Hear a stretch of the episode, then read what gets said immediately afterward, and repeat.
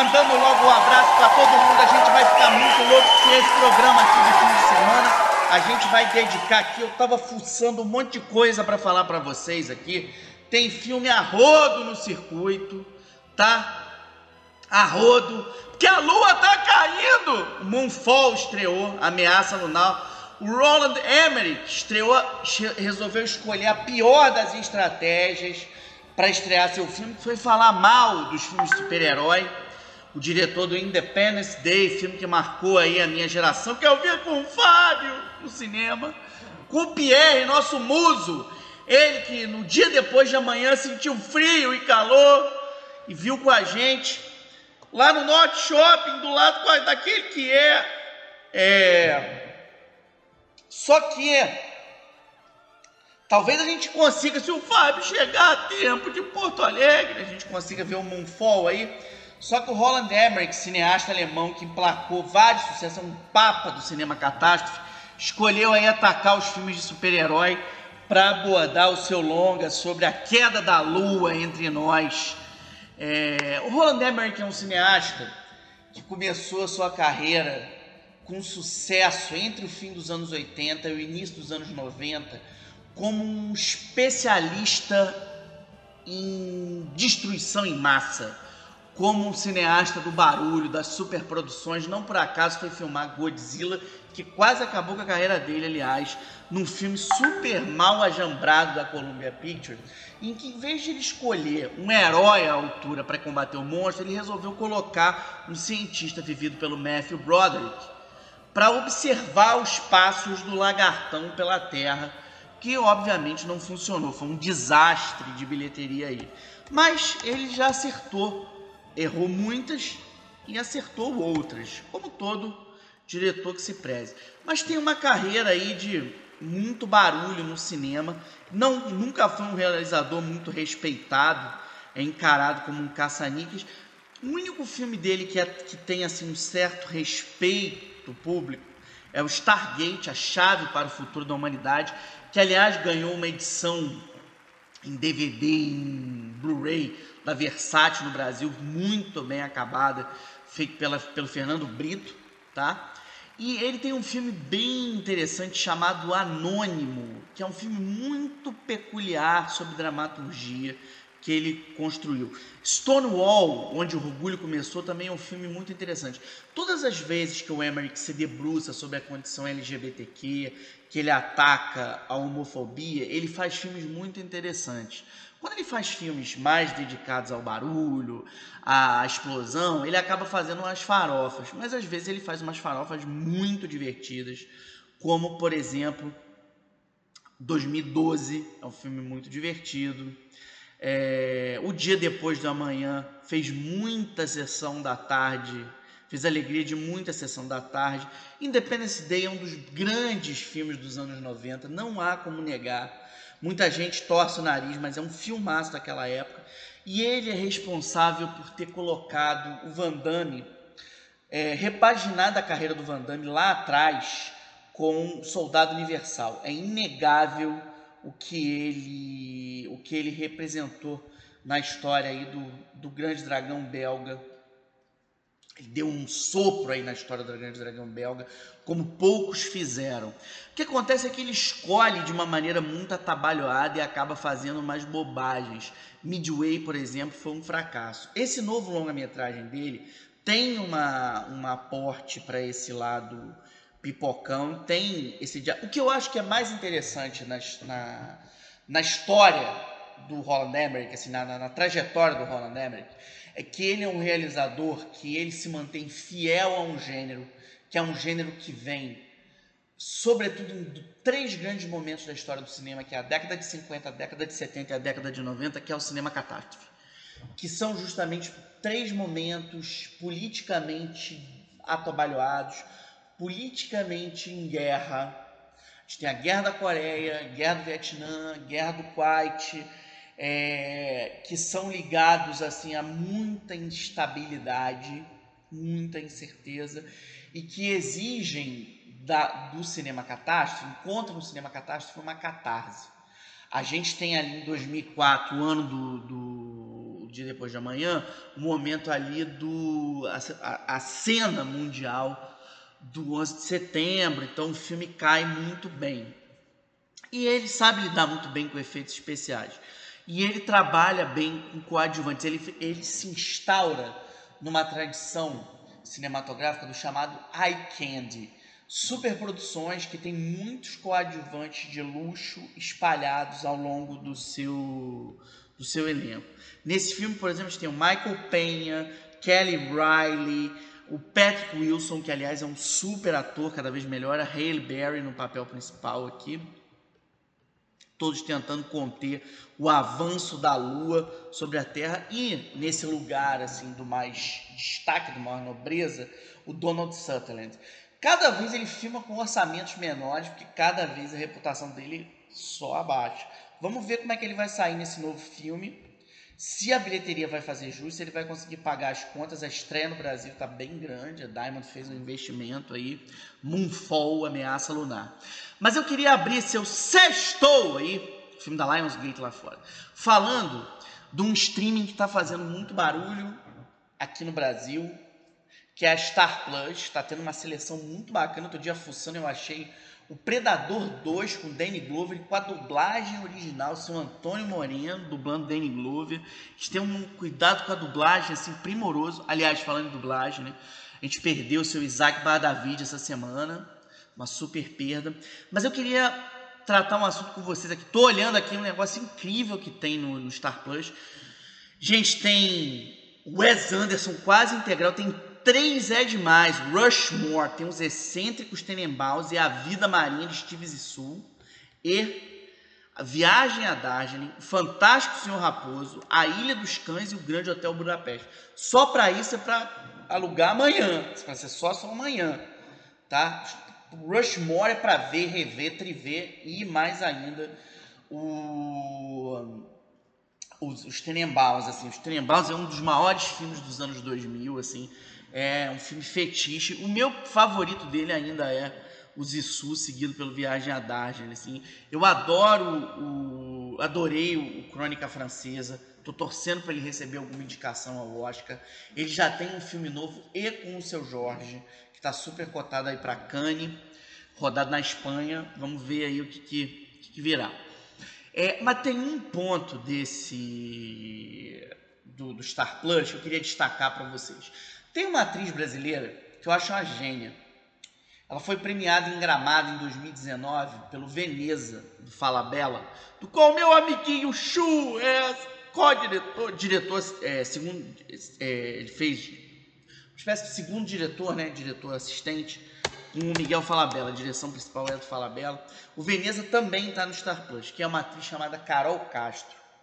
A Carol Castro é uma atriz que tem ela amadureceu com um talento, com um desempenho, com uma inteligência que pouquíssimas da geração dela fizeram igual, assim.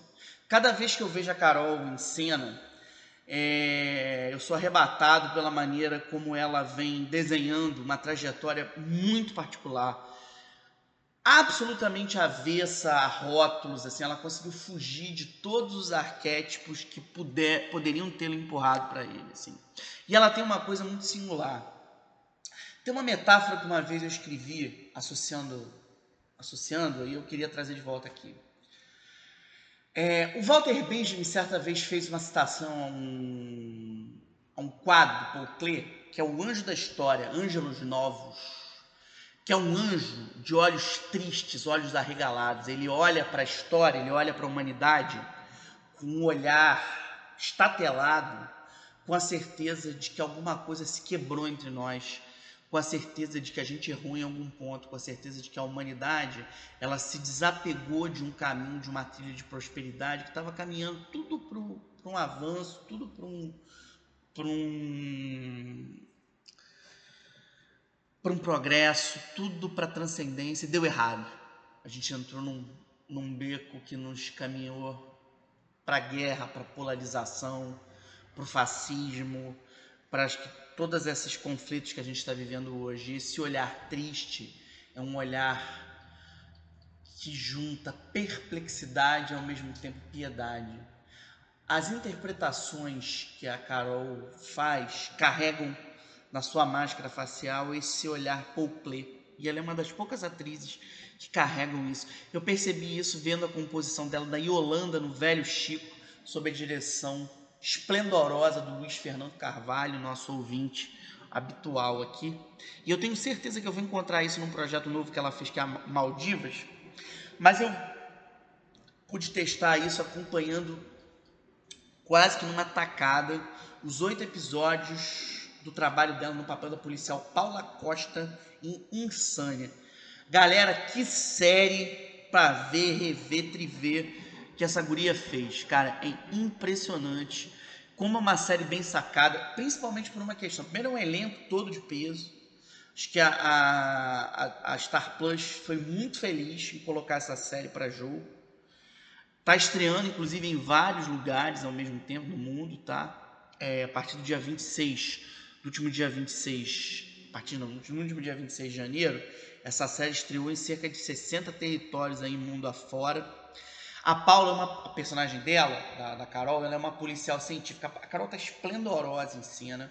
E a série tem uma coisa muito curiosa, assim, é extremamente bem fotografada. Eu queria destacar uma coisa, assim. Acho que a gente está tendo um momento da teledramaturgia, da dramaturgia para os streamings, de muito vigor. Tem muita gente investindo nisso. A começar pela nossa nave mãe da dramaturgia, que é a TV Globo aqui, que sob pressão, Filhos de Eva, que está na Berlinale, começa semana que vem, é, com tanta série bacana, né? Tipo, pô, Ilha de Ferro, tanta coisa poderosa, onde está meu coração, foi feito nos últimos anos aí, levou a gente para territórios de exploração de personagens muito fora da cor. Essa série, Sunny, ela tem a fotografia de Cauê Zille, que é que é, é a, eu acho que é uma potência plástica à parte. Além de uma montagem que a eletriza de Saulo Simão, Arthur Brito e Rodrigo Menecucci. Acho que isso dá um, um ponto a mais. E um trabalho de casting da Renata Kalman, que juntou uma turma que eu acho que vale destacar aqui alguns nomes. Acho que assim, Tomás Aquino é um nome que se destacou no Bacurau e está brilhando em tudo que ele faz. A Carol, Elcir de Souza, que é um ator do cinema brasileiro assim longevo, um ator do Sul. Rafaela Mandelli, que faz a Camila, acho que é a principal policial científica, né, que ajuda a, personagem da Carol a, a, na investigação. Só que assim, o ator que eu acho que bota essa série no bolso, quase junto com a Carol, é o Ravel Cabral. Ravel Cabral roubou para mim assim as cenas da Turma da Mônica Laços, filme anterior da Turma da Mônica, agora a gente tem lições. Ele faz o homem, o, o, o homem do saco, se não me engano, era o vilão do filme, dançava o som de Fagner, tem uma interpretação incrível. E ele faz aqui um policial super dedicado que é o Marx, que vai investigar um, uma espécie de sanatório, um hospício, uma clínica psiquiátrica, né? Que onde tem alguma coisa que não bate muito bem, tem um clima muito estranho e que na verdade pode cobrir experiências ligadas ao nacional-socialismo, ao vulgo nazismo. Só uma investigação muito específica vai revelar o que se passa lá. Só que tem um problema com a Paula. Paula perdeu a filha num acidente. Só o que sobrou da filha, supostamente, é um braço. Isso lembra muito o, a orelha encontrada no chão, no jardim, no Viludo Azul do David Lynch. E David Lynch é, uma, de uma certa maneira, uma referência aqui, né? tem um clima de loucura, mas a principal referência que me parece muito é a Vila do Chamalã. O Insânia, cara, é uma série que a tensão ela vai crescendo a toda a curva e você realmente tem essa coisa de um mundo paralelo, um mundo paralelo onde a gente vai sendo catapultado é, a cada minuto para um lugar de sonhos, onde os personagens vão delirando, os personagens vão levando a gente para uma instância de segredos e que o Elcir é o médico que controla aquilo com um projeto de curar o Brasil das suas vicissitudes, das suas doenças, das suas enfermidades. E para isso ele vai manipular como pode a personagem da, da Carol Castro. Olha, eu posso dizer que depois tendo visto, é o melhor gancho tempo, um dos melhores ganchos de temporada que eu já vi. É brilhante como clima de tensão, tem ação, tem suspense, é um ritmo crescente.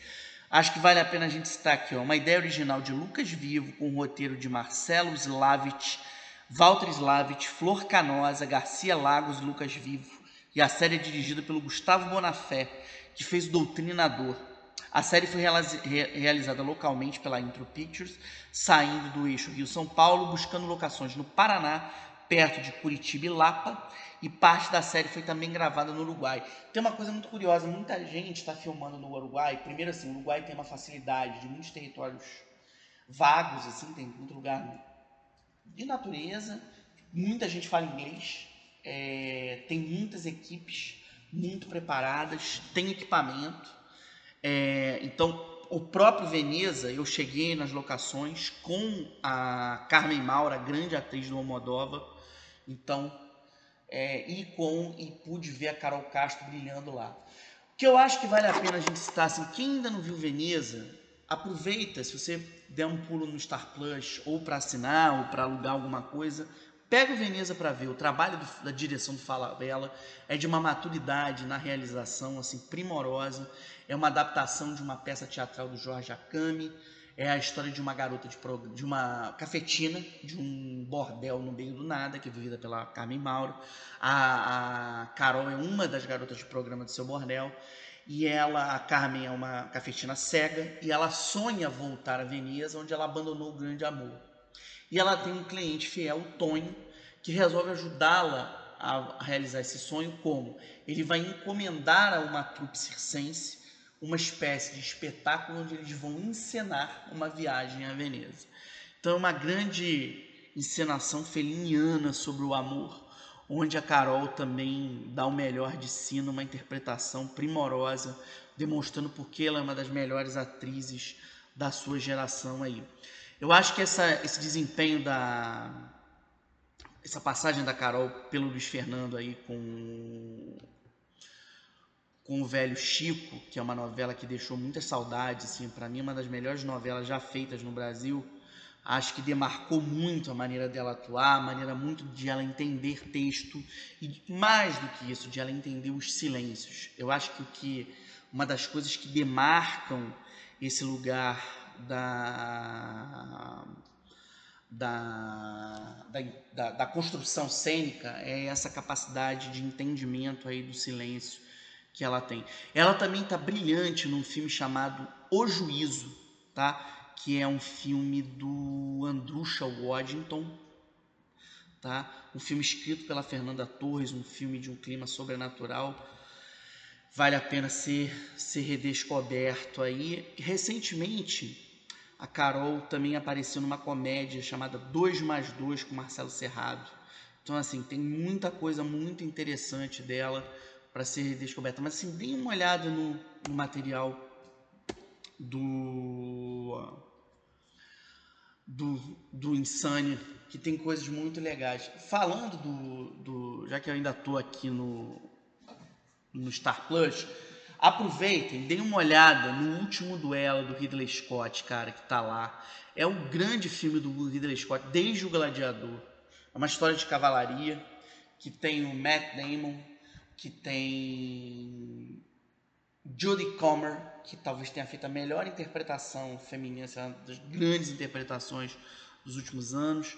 Tem o Ben Affleck, primoroso, e tem o Adam Driver, que faz um sucesso danado nas normas do Grajaú.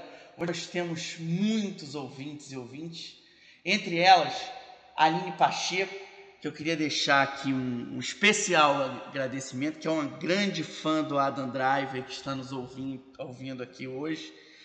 Aline está ainda em perseverança aí, buscando novos caminhos aí de horizontes aí profissionais. É uma das principais especialistas em resíduos na geografia aqui do, do Brasil. E eu queria, já que ela é tão fã do Adam Driver, eu queria chamar a atenção para ela de um detalhe aqui. Temos a Net do Adam Driver, no, que eu acho até que ela já viu na MUBI. E Aline, você que é, é ouvinte do Sextou com Cinema, queria chamar a atenção para você que já já vai estrear no seu no, no na MUBI um filme chamado Cal Vaca da Andrea Arnold estreando dia 11 que é um filme que acompanha o dia a dia de uma vaquinha e é um filme muito curioso principalmente dentro dos estudos da geopolítica, é, porque é um estudo ecológico, é um estudo que fala. Não é um filme vegano, não é um filme anticarnívoro, é um estudo sobre o ecossistema. Então, acho que para um trabalho de dessa questão toda que você faz sobre resíduos é uma reflexão importante de uma das grandes cineastas do mundo. Musiquinha! Ah, antes que o Alex brigue comigo! Pessoal, manda mensagem pro nosso Sextou com cinema, gmail.com. Acompanhe a gente nas redes sociais www.sextoucomcinema.com.br A gente está no Instagram, Sextou com Cinema, a gente está em todos os lugares. Sextou! Pierre, cadê você? Ô João! Rodrigo, pede uma musiquinha aí e pare de me encher o saco.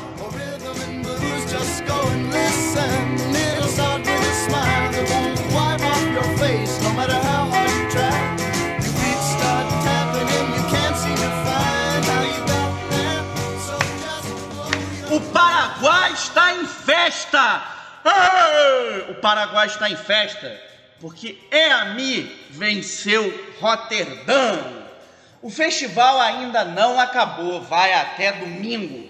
E Ana Carolina Teixeira Soares, sobre quem falamos semana passada aqui no seu Sextou, com paixões recorrentes, segue lá, como segue o Medusa também, tá lá é, mas a premiação já foi entregue, foi entregue na quarta-feira e venceu o longa-metragem da realizadora de Assunción, no Paraguai, Paz Ensina. O que, eu queria falar sobre essa realizadora aí? E sobre Eami. Eami é um filme que foi montado pela Jordana Berg, que é uma editora aqui do Brasil. Ela editou vários filmes do Eduardo Coutinho, entre eles o Santo Forte, que é um dos pilares da produção documental brasileira. A Paz Ensina é uma realizadora fundamental para a América Latina no planisfério cinematográfico. Deixa eu explicar uma coisa para vocês aí. É, é, é, difícil a gente pensar um pouco na, na importância do Paraguai no cinema latino-americano. Durante muito tempo, uma razão muito simples por vários problemas econômicos, durante muito tempo, o Paraguai passou desapercebido do cinema, não tinha filme. Hoje em dia, eles fazem cerca de três longas por ano. Assim, às vezes dois documentários, uma ficção, às vezes duas ficções, às vezes três documentários, varia. Eles têm uma produção de novela pequena, de séries pequena, assim, não é uma produção de visual grande, só que quando eles acertam, eles acertam para valer. Só para vocês terem uma ideia, assim, basicamente a gente teve três longas metragens paraguaios com destaque de peso, peso mesmo, na década passada. Três. Sete caixas da Tana Chembori Juan Carlos Manélia. As Herdeiras, do Marcelo Martinez. Essa é uma coprodução com o Brasil. E a gente teve um filme muito bom chamado Distan é, Distância de Resgate. É, não, Distância de Resgate, só dar uma conferida aqui no nome. Distância de Resgate é um peruano. Fica esse nome na cabeça. É, aliás, não foi nem por um ato falho, não, porque durante um tempo se associou esse filme a uma filmagem no Paraguai. É, por isso que eu fiquei com esse nome na cabeça. É uma produção, deixa eu só ver o nome aqui direitinho para vocês, que é da própria Paz Ensina. Peraí, peraí, peraí, peraí, que eu vou ver aqui para vocês. Não, não me desistam de mim, não me desistam, desistam de mim. Já digo, já digo para vocês. Bom, daqui a pouco eu lembro aqui. Bom, o fato é, antes de lembrar esse terceiro filme aqui, A Paz Ensina, ela, nos, nos, na década passada, ela chamou muita atenção com um longa que se chamava A Maca Paraguaia. Foi por conta desse filme que o cinema paraguaio conseguiu produzir esses, trais, esses tais três que eu mencionei para vocês aí. Como é que foi o caso aí pra, dessa história? Em 2016 foi o ano, 2006 foi a primeira vez que eu fui em Cannes, inclusive. Nunca esquecerei disso. Foi o ano que o Ken Loach ganhou pela primeira vez com Ventos da Liberdade. É, a, o Paraguai estava lá concorrendo com Longa na, na semana. Lembrei o filme chamado Exercícios da Memória. A minha memória não está com problema, eu como peixinho aqui, que deu um pequeno lapso, tá? Exercício da Memória. Então, esses são os três últimos filmes do Paraguai. Também é da Paz Ensina. Ela, entre 2006 e 2016, ela basicamente ficou fazendo uns curtas, uns projetos de curta-metragem, basicamente, até que ela voltou com Eami aí, que bombou de vez e ganhou a Rotterdam. Mas deixa eu explicar para vocês aí. A Maca Paraguaia foi o primeiro longa do Paraguai que bombou em muito tempo. É uma produção de observação, câmera parada, um filme super ermo, super áspero, sobre um casal que fica esperando, um casal de lavradores, que fica esperando o regresso de um filho numa paisagem rural. É um filme muito que demanda muito da plateia. Era um filme que na época ele ele é daqueles filmes que muita gente sai no meio da sessão. É um filme não é um filme palatável, mas é um filme de uma beleza seminal que ela dirigiu com o máximo de requinte. Na época ele ganhou o prêmio da crítica lá em Cannes e ela virou uma sensação. E ela sumiu durante anos assim. Parecia que aquele filme tinha sido assim um divisor de águas mas um fenômeno que não voltaria a se repetir.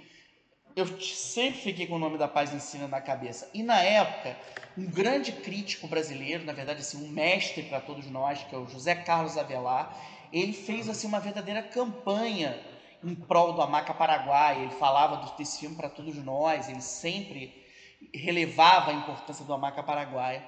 E depois a Paz voltou né, com o exercício da memória Chegou inclusive a vir ao Festival do Rio, se não me engano, ela integrou um júri do Festival do Rio, como foi jurada aqui numa das edições. E aí, de repente, ela regressa agora com Eami, que é uma obra-prima e tende, eu arrisco para vocês e anotem. A gente está em fevereiro, mas eu acho que vaticinado pelo Prêmio Tigre, pelo endosso de um júri super sério, júri do qual fez parte a produtora carioca Tatiana Leite, do Benzinho, a gente pode afirmar, eu arrisco a dizer que a Mia tende a ser, desde já, uma das obras-primas do ano, um dos grandes filmes, desde já, de 2022. O EAMI é o seguinte, EAMI é uma palavra de uma população indígena de uma região chamada Chaco, é uma região lá do, do Paraguai que fica na fronteira a, entre a Bolívia e a Argentina, tá? É uma região florestal bem vasta, assim. E é lá que fica uma região indígena, uma, uma região, fica uma população indígena chamada Aioreu Totobiegozode, tá? Eles se chamam às vezes de Toto e às vezes chamam de Aioreu. São comunidade que vivem ali. E eles usam essa palavra Iami, o filme ele usa até Iami em letra maiúscula, tudo em caixa alta, como um, um sinônimo para terra, para floresta, para mundo. O, o, naquele povo, aquele povo usa muito mais as palavras do que gestos para se relacionar. É como se as palavras carregassem o coração deles entendeu? E de, o sentimento deles. E de uma certa maneira, e isso é uma, uma coisa muito bonita realmente, assim, isso está no filme, é, essa palavra carrega verdades, expressa a verdade deles.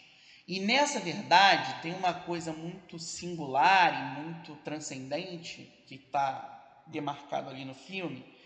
É, eles enfrentam uma realmente uma ameaça de extinção. É um dos povos que mais encara o desmatamento. A região deles passa sob um risco.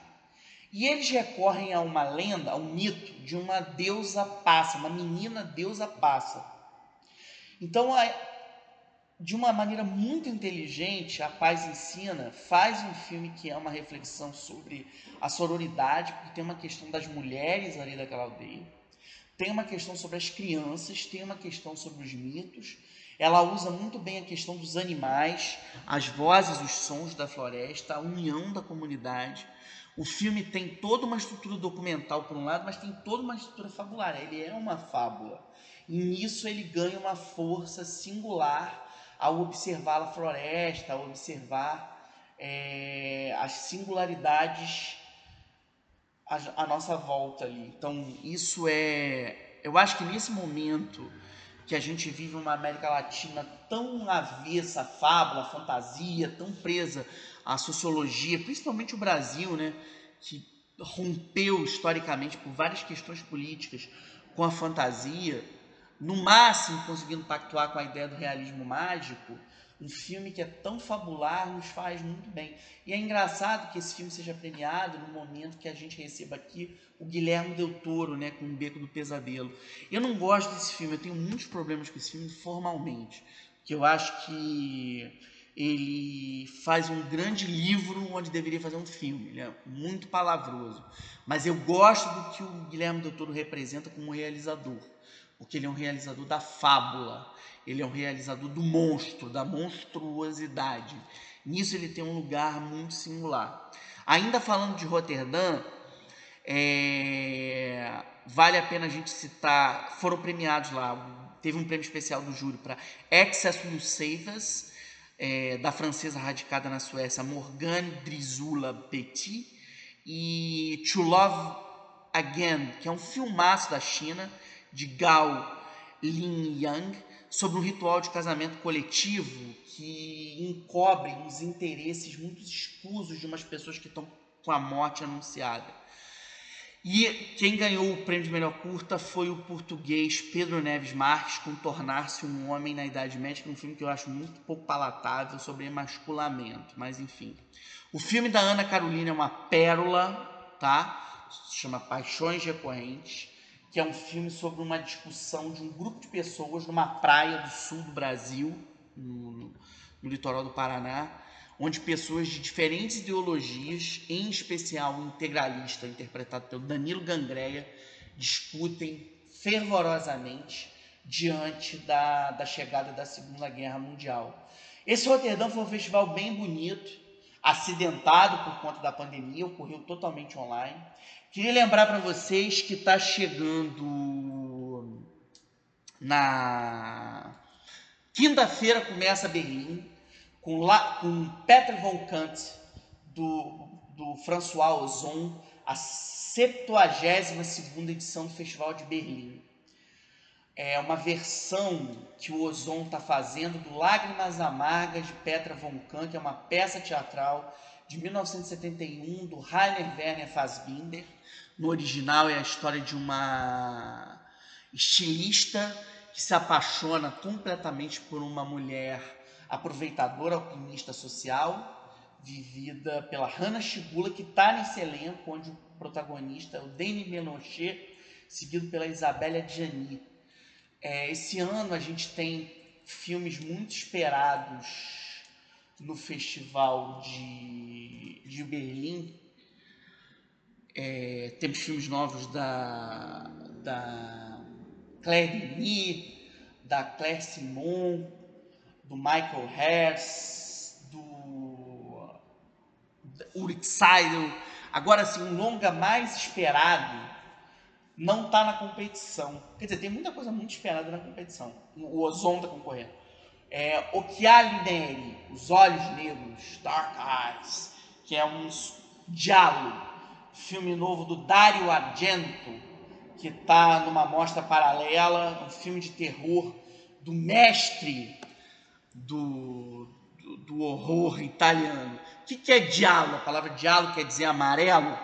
É um tipo de terror muito específico que os italianos inventaram com as sobras das páginas amarelas, eles faziam um tipo de literatura de bolso, de banca de jornal, que era sempre umas, uns livros meio corriqueiros de suspense e terror, com assassinos que usavam os cutelos, facas, sempre armas brancas, né? sempre lâminas, ou alguma coisa sobrenatural, envolvendo bruxas, envolvendo paranormais.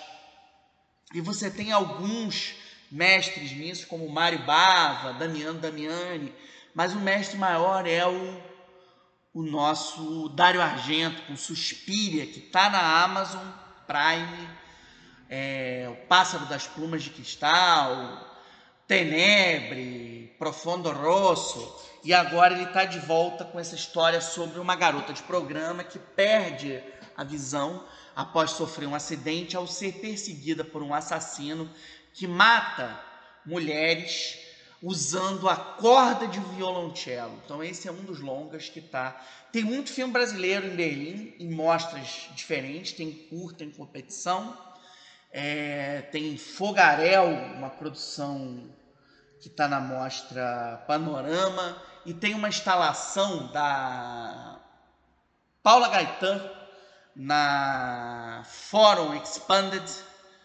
Então tem muita coisa potente aí no seu na Berlinale por vir. Deixa eu dar só uma dica aqui para vocês, enquanto a gente está de olho aqui nas coisas. Eu estava falando mais mais cedo da MUBI para vocês. Greta do Armando Praça tá na MUBI um filme, tá falando de Berlinale, esse filme passou na Berlinale de 2019, é do Armando Praça. Se vocês puderem conferir, esse filme é memorável, tem um desempenho brilhante. Esse cara está em cartaz com Fortaleza Hotel, esse diretor, tem um desempenho antológico aí do Marco Nanini, vale a pena ser assistido é, na MUBI. Tem uma outra coisa, a MUBI está passando vários filmes do Cal Guimarães. Tem dois que eu queria citar para vocês. Uma parceria dele com o Pablo Lobato, que é Acidente, e um outro filmaço dele protagonizado pelo João Miguel, que é o Ex-Isto, tá? E tá estreando na MUBI este fim de semana de Punhos Cerrados do Marco Belóquio, longa que marca a estreia do Belóquio na direção de longas metragens em 65. Tá? Tem muita coisa boa. Eu tenho, eu mais tenho, a família Sextou é muito grande, já citei muitas pessoas. Eu pedi para vocês acompanharem a gente nas redes sociais, mas quem está pedindo mais aqui é o João. O João é o filho do Alex, meu diretor. O João tá brincando comigo, ele tá com um sábio de luz no meu pescoço. Ô, João! Vou te matar, o tio Rodrigo. De dia Pra te sossegar.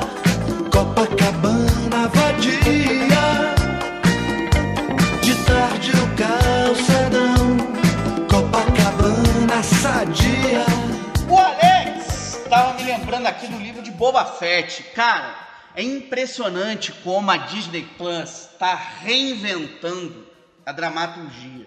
Se vocês acompanharam os episódios 5 e 6, eles mudaram é, cânones da maneira de se narrar, desafiando aí procedimentos narrativos totalmente fora da curva.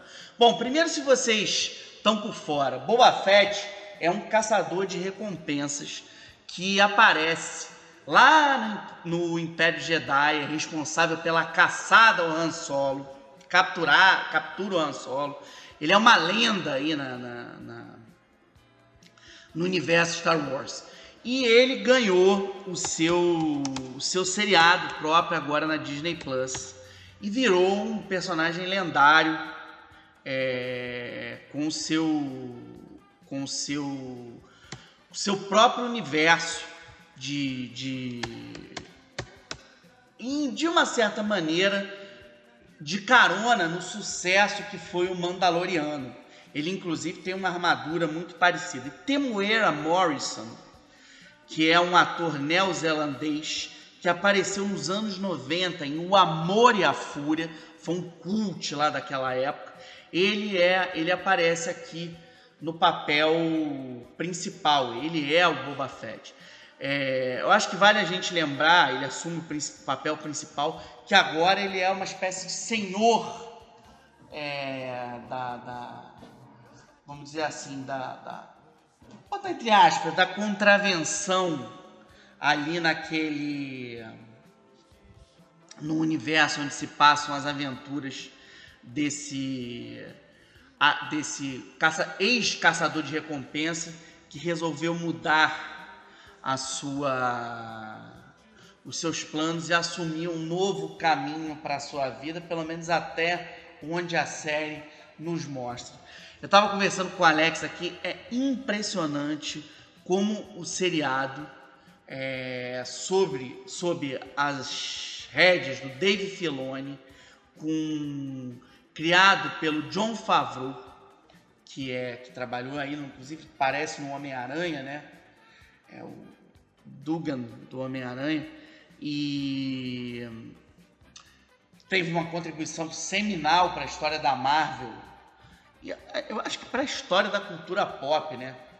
De forma geral. Se você não sabe quem eu estou falando do John Favreau, a gente deve, nos últimos, desde 2008, quando o filme do Homem de Ferro estreou sob a direção dele, a gente deve um, um novo desenho para as bilheterias do mundo, que foi ele que adaptou os quadrinhos do Homem de Ferro para o cinema transformando com o Robert Downey Jr. no papel principal, é, dando ao personagem que originalmente seria vivido pelo, pelo Tom Cruise durante anos.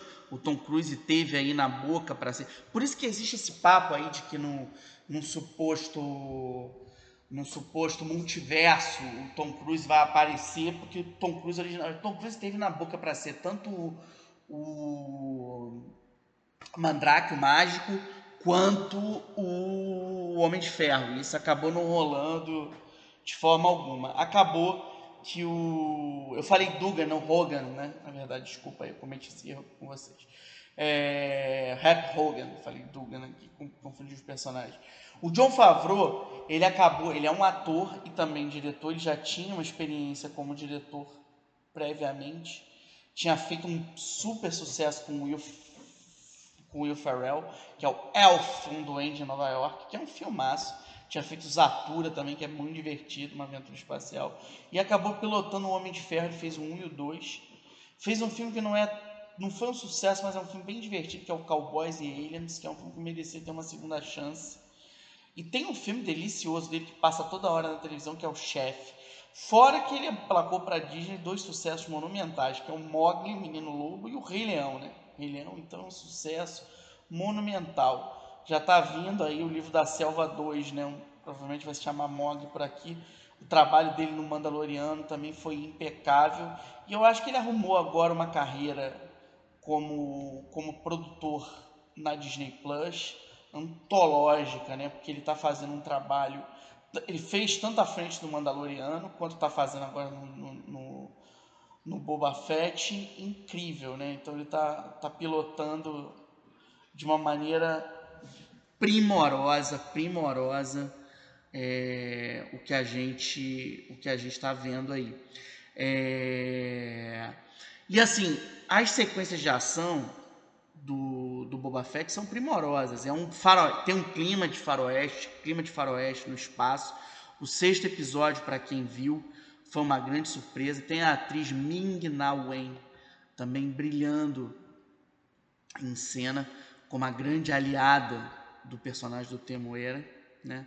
É um, um, elenco assim com muita diversidade, o que é muito ela, ela vive a Fennec Shand é, muito bem. Agora, eu acho que tem uma coisa muito interessante para quem é fã de dublagem aqui no Brasil, que é a gente poder escutar na versão brasileira o, o Boa Fett com o Ricardo Schnetzer como a voz do Temoeira aqui. Ah, um detalhe, não sei para quem sacou. A Garça Flip, que é a dona do bar onde se passa boa parte das tramas, é vivida pela Jennifer Beals do Flashdance. Ela está muito caracterizada, não sei se as pessoas conseguiram reconhecer, mas é uma participação.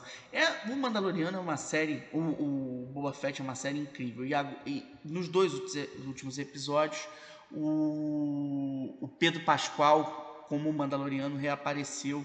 Então, tomou a série para si. Então, isso deu um novo ritmo aí, que deu uma, uma movimentada. É um grande faroeste. A gente está vivendo um momento de faroeste bem, bem interessante é, que aliás eu espero que o gênero reviva, inclusive no cinema, porque nas, nos streams ele está vivendo. Vídeo 1883 da Paramount, que é uma super série com Sam Elliott, tá? Então quem ainda não viu, aliás, dê uma passada lá. O Brasil tá fazendo, tem uma promessa de, de faroeste interessante pela frente, gente. Eu outro dia fiz uma entrevista com o Babu Santana e eu soube que ele fez um faroeste aí, um filme em Goiás chamado Oeste Outra Vez. Tô levando muita fé nesse filme. É um filme do Érico Rassi que ele fez com Ângelo Antônio. Então isso é uma, é uma promessa. E o Brasil, rogo a Deus e mando bala, Gregório 68, a gente já fez alguns filmes nesse filão. Fora toda a tradição do Nordeste, que é bem, bem poderosa. Nossa, aqui que vale a pena a gente ver. É, deixa eu chamar a atenção para uma coisa aqui.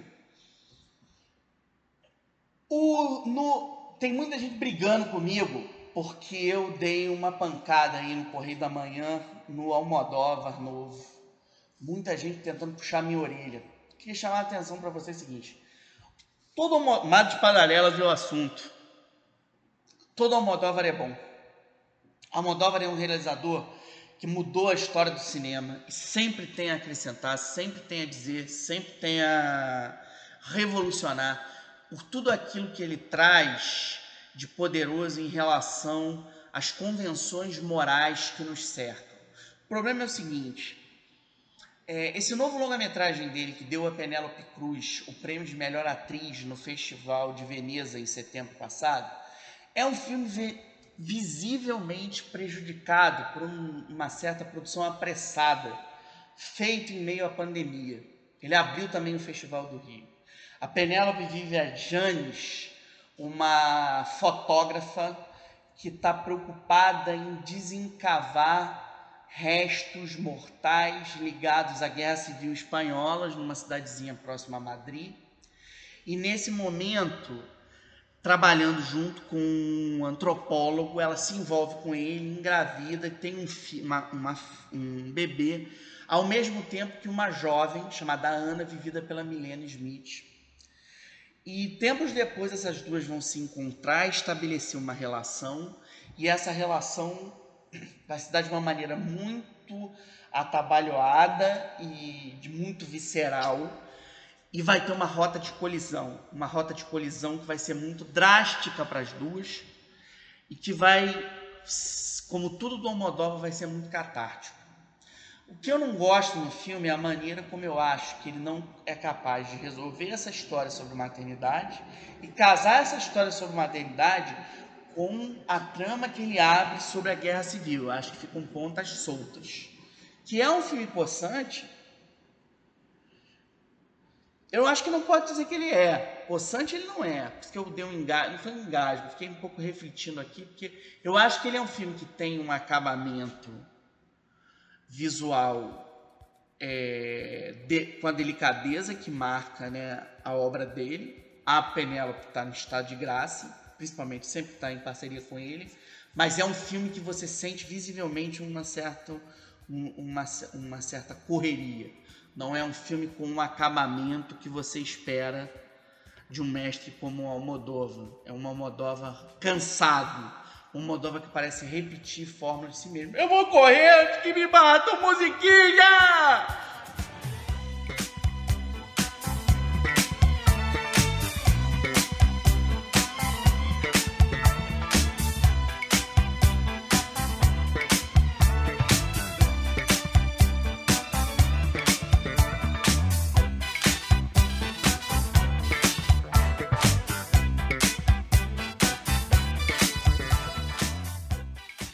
Dizer para vocês que neste sábado na Globo vai ter Curtindo a Vida Doidado, 3 e 15, na sessão de sábado na Globo. Então não perde não. Sabe o que eu vou tentar fazer aqui? Eu resolvi ligar pro nosso muso. Será que ele vai atender? Será? Não sei. Tá chamando, tá chamando. Às vezes a gente chama, eles não atendem. O nosso muso atendeu. Pierre, você está ao vivo na gravação do Sextou. Manda um alô para os seus fãs. Fala aí, galera. Tudo bom aí? Você... Um abraço para todo mundo do Sextou. Vocês estão ouvindo ele, que é o Big Mac da Penha. O Pierre, sábado vai ter curtindo a vida doidado. Você é o Ferris Bueller da Penha. Você é o Matthew Broderick da Penha. Ô Pierre, me diz uma coisa. O que, que você poderia contar para os nossos ouvintes, já que a gente está falando de curtir a vida doidado, da sua época de escola na Penha? Teve uma época, posso contar uma história. Teve uma época que saiu eu, você, o nosso amigo Fábio e o Inominável, o GPR. E aí a gente foi, saiu, passamos numa rua muito perigosa aqui do Rio de Janeiro, aquela rua que você sabe qual é, lembra qual é essa rua? A Rua do Maldoso? Do Perigoso. O GPR pediu pra gente tomar uns Beer Night Cowboy.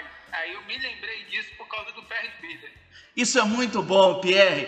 Pierre, eu tô ligando só para dizer o seguinte: eu quero que a Penha toda conheça você, que o Brasil conheça todo você. Você vai estar sendo ouvido lá em Portugal, agora aqui no seu Sextou, Pierre. Um abraço, meu querido amigo, do seu Sextou. Um abraço. É isso aí, não para, não para, não para. O Sextou tá aqui, vocês agora ouviram, o meio tem pessoa. Vamos lá, vamos lá. Então é o seguinte, eu falei para vocês da boa aí do fim de semana da TV aberta, mas continua. Olha só, é sempre bom a gente lembrar o que passa na televisão, né? A gente tá tanto sempre falando de streaming. Tem muita gente que só vê TV aberta e essas pessoas precisam ser respeitadas. Segunda-feira tem Ratatouille na sessão da tarde e tem Antônio Bandeiras na tela quente em Segurança em Risco Security. Vale a pena assistir com Bandeiras dirigido pelo Alain de Rocher. Esse filme é bem legal, um belo filme policial. Queria chamar a atenção para vocês pelo pro que está em cartaz. Quem ainda não viu Eduardo e Mônica, levanta a mão. O pessoal da geografia viu, gostou e aprovou. Até aquela turma que prefere o Adam Driver. Eles gostaram do cinema brasileiro. Galera, uma outra coisa, o pessoal tem me perguntado aí, Spencer é bom? Eu tenho muita implicância com Pablo Larraín. Eu acho que é um realizador que fez algumas coisas boas, em especial o No, o desempenho do daquele filme lá atrás, em 2012, do Gael Garcia Bernal era seminal e eu acho que ele arranca algo similar da Kristen Stewart nesse novo longa-metragem, que talvez seja o grande filme dele, numa reinvenção do mito da nobreza britânica a partir de uma releitura da vida da princesa Diana. É um filme que vale a pena ser assistido na telona, porque ele tem toda uma, um trabalho de fotografia brilhante, impecável. Eu falei para vocês no início aqui da volta do Roland Emmerich com Moonfall. Moonfall é outro filme para ser assistido em circuito. Agora tem uma joinha polonesa que está em cartaz. Na verdade, meio polonesa, meio irlandesa. Passa meio num lugar, meio outro. I Never Cry. Eu não choro. Que eu vi no Artplex outro dia, que é um, um, uma pérolazinha de Piotr Domalewski. Esse filme estreou, passou em São Sebastião, está em cartaz aqui no Brasil e é, o filme da, é um filme sobre a história de uma jovem chamada Ola, vivia pela Zofia Stafiev, que é uma jovem polonesa que viaja para a Irlanda para tentar descobrir os rumos, o que aconteceu com o pai dela, um operário que morre durante um acidente de trabalho e ela precisa saber o que vai fazer com o corpo. Ela é uma jovem de 16 anos e tem que fazer tudo sozinha lá. É um trabalho impecável de interpretação. tá? É um filme, um filme polonês assim, super bem construído, com ritmo de tensão. É um drama, mas ele tem uma tensão constante, porque ela fica sozinha. É uma espécie de Ken Loach polonês, assim. É muito bem construído e tá é, em circuito. Dos filmes grandes, 3, Agente 355 é um bom trabalho, principalmente pela Diane Kruger. Quem ainda não viu A Turma da Mônica Lições é um ótimo espetáculo. Um filme que tem, principalmente no trabalho da Isabelle Drummond como Tina, um, uma atuação assim impecável. Eu ainda não vi o Torrica 2, esse está aqui já anotado, é o próximo é, próximo da fila para ver. E não percam Sing 2. A dublagem, inclusive, é memorável, tá? Tem Fábio Júnior na dublagem. E tem uma chance para os Juntos Enrolados, tá? Rafael Portugal tá muito bem aí, junto com a Cacau Protásio. Mas, assim, deem uma, um carinho pro, pro Eu Não Choro. Eu Não Choro é um filme que merece ser visto em circuito. Está passando no Espaço Itaú. O Espaço Itaú está fazendo um trabalho, inclusive, de resistência.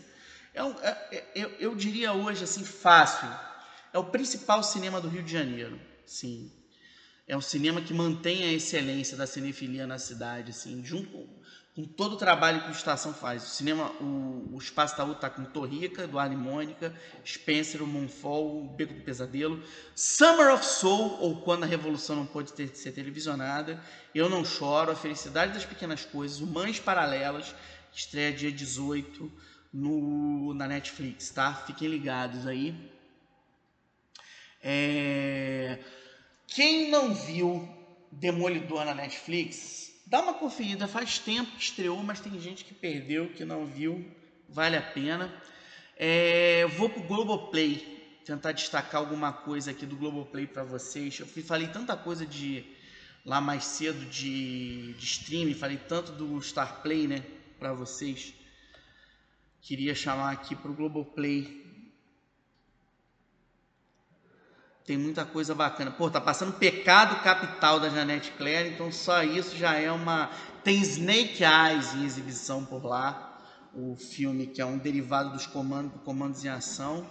E o Marighella tá lá, então é uma obrigação. Quem não assistiu Marighella, por favor, confira o trabalho de direção do Wagner Moura.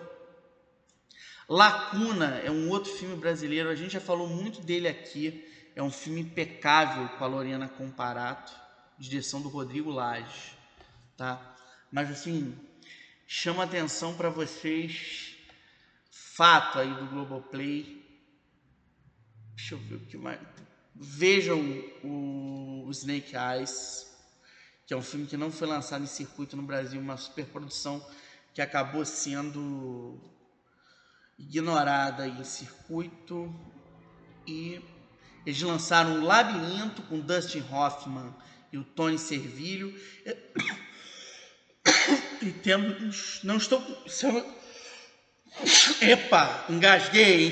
É, é, misto de alergia e engasgo. Assassinos por Natureza, do Oliver Stone, está no Globoplay. Então vale super a pena ser visto. Deixa eu só checar uma coisa. É um filme que eu sempre cito aqui.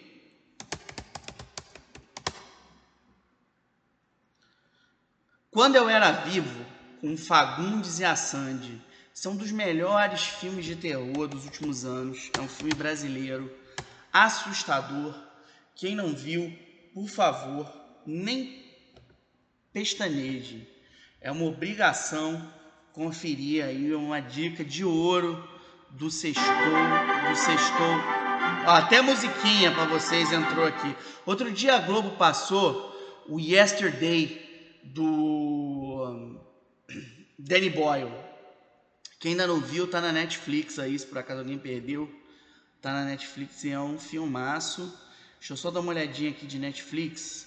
O que, que eu sugeriria aqui para vocês? Tem alguma coisa nova, bacana, que eu acho que é sempre um Minha melhor amiga. Peraí, não, deixa eu ver aqui.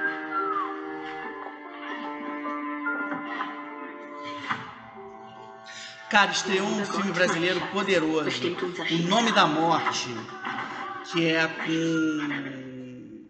O Nome da Morte é um filme muito brasileiro, muito interessante, que tá na, Net... tá na Netflix. É... Que é um. Esse é um grande estudo com o Marco Pigossi sobre a indústria dos matadores de aluguel no Brasil. Quem ainda não teve tempo de assistir, vale a pena dar uma checada lá. Vou deixar meu coração na curva do seu rio. João! Ô João, brinca comigo. Aquele dia você falou que ia me jogar no bicho, João. Faz isso. Ô João Pizzini, eu queria ver um negócio aqui. Outro dia eu estava falando dos grandes filmes brasileiros. Você que é um, um, um fã do Sextou, eu sei disso. Antes do João me jogar no lixo, Joel. É, queria saber uma coisa aqui, só para dar uma dica. Joel, um, um grande fã aqui do, do, do Sextou, queria saber se as pessoas vão achar o Zimba na, no Globoplay. Estou procurando aqui no Globoplay. Acho que era importante, se estiver no Globoplay, vocês assistirem o filme do Joel Pizzini. Deixa eu ver aqui. Zimba. O Joel Pizzini é um documentarista brasileiro, não estou achando aqui. Mas fiquem ligados. É, só tem aqui reportagem sobre. Fiquem ligados. Já já Zimba do, do Joel tá por aí. Joel tá sempre inquieto, sempre produzindo, sempre nos revelando o melhor do Brasil. E o, a função do seu querido Sextou é revelar o melhor do Brasil fuçando aqui o sextou, eu acabei de descobrir que dois irmãos do Luiz Fernando Carvalho, assim como hoje é dia de Maria, estão no Globoplay. Então dá uma fuçada por ali. Ô João, agora você pode me jogar no lixo! Sextou! Sextou! Mas hoje você vai pro lixo.